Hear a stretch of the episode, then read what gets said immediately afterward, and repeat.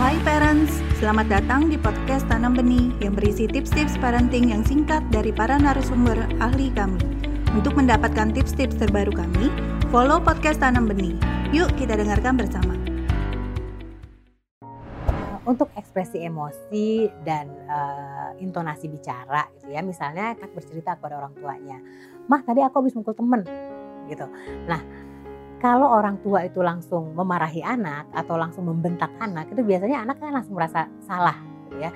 Anak tidak akan melanjutkan lagi ceritanya karena dia takut dimarahi lebih lanjut oleh orang tuanya. Tapi kalau orang tua bisa uh, bisa menampilkan ekspresi yang lebih bijak gitu ya. Misalnya oke okay, dengarkan dulu dengan kontak mata yang baik antara orang tua dengan anak. Oke okay, kamu mukul siapa? Gitu. Kenapa kamu mukul anak? Kenapa kamu mukul si A? Gitu. Emang si A kenapa itu bisa kita elaborasi. Jadi kenapa sebenarnya anak memukul uh, temannya? Karena sebenarnya kan ada dua hal yang terjadi. Apakah pemukulan itu tepat atau tidak tepat? Begitu kan? Kalau tidak tepat kenapa? Ya mungkin temannya lagi main-main tiba-tiba dipukul oleh anaknya. Tentunya itu perilaku yang tidak tepat yang harus diperbaiki oleh anak. Tapi mungkin saja anak mengalami bully misalnya. Dia dipukul-pukul sama temannya sehingga dia membalas memukul. Nah ini kan kita perlu elaborasi lagi. Jadi kemungkinan perilakunya sebenarnya bukan mengganggu temannya, tapi dia membela diri karena temannya yang mengganggu dia.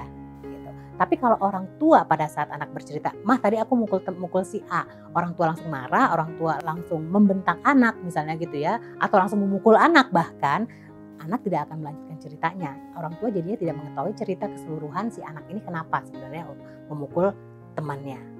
Jadi eh, komunikasi yang terbuka itu tidak ter, tidak terjalan antara orang tua dengan anak. Orang tua tidak bisa berdiskusi kepada anak mengenai penyebab latar belakang anak memukul. Anak juga tidak dapat berdiskusi panjang lebar terhadap orang tua mengenai perasaan-perasaannya gitu ya. Kalau misalnya memang dia memukul karena teman yang memukul duluan, anak tidak mampu untuk menceritakan hal itu kepada orang tuanya karena muncul perasaan cemas, karena muncul perasaan uh, takut, karena orang tuanya sudah marah duluan jadi sangat penting untuk menjaga intonasi bicara dan ekspresi wajah pada saat berbicara dengan anak walaupun tetap nanti orang tua harus memberikan masukan-masukan yang positif terhadap anak dan harus berdiskusi apakah perilaku yang tadi itu tepat atau perlu diperbaiki. Terima kasih telah mendengarkan podcast Tanam Benih. Jangan lupa follow podcast Tanam Benih. Tidak pernah ada kata terlambat loh untuk belajar.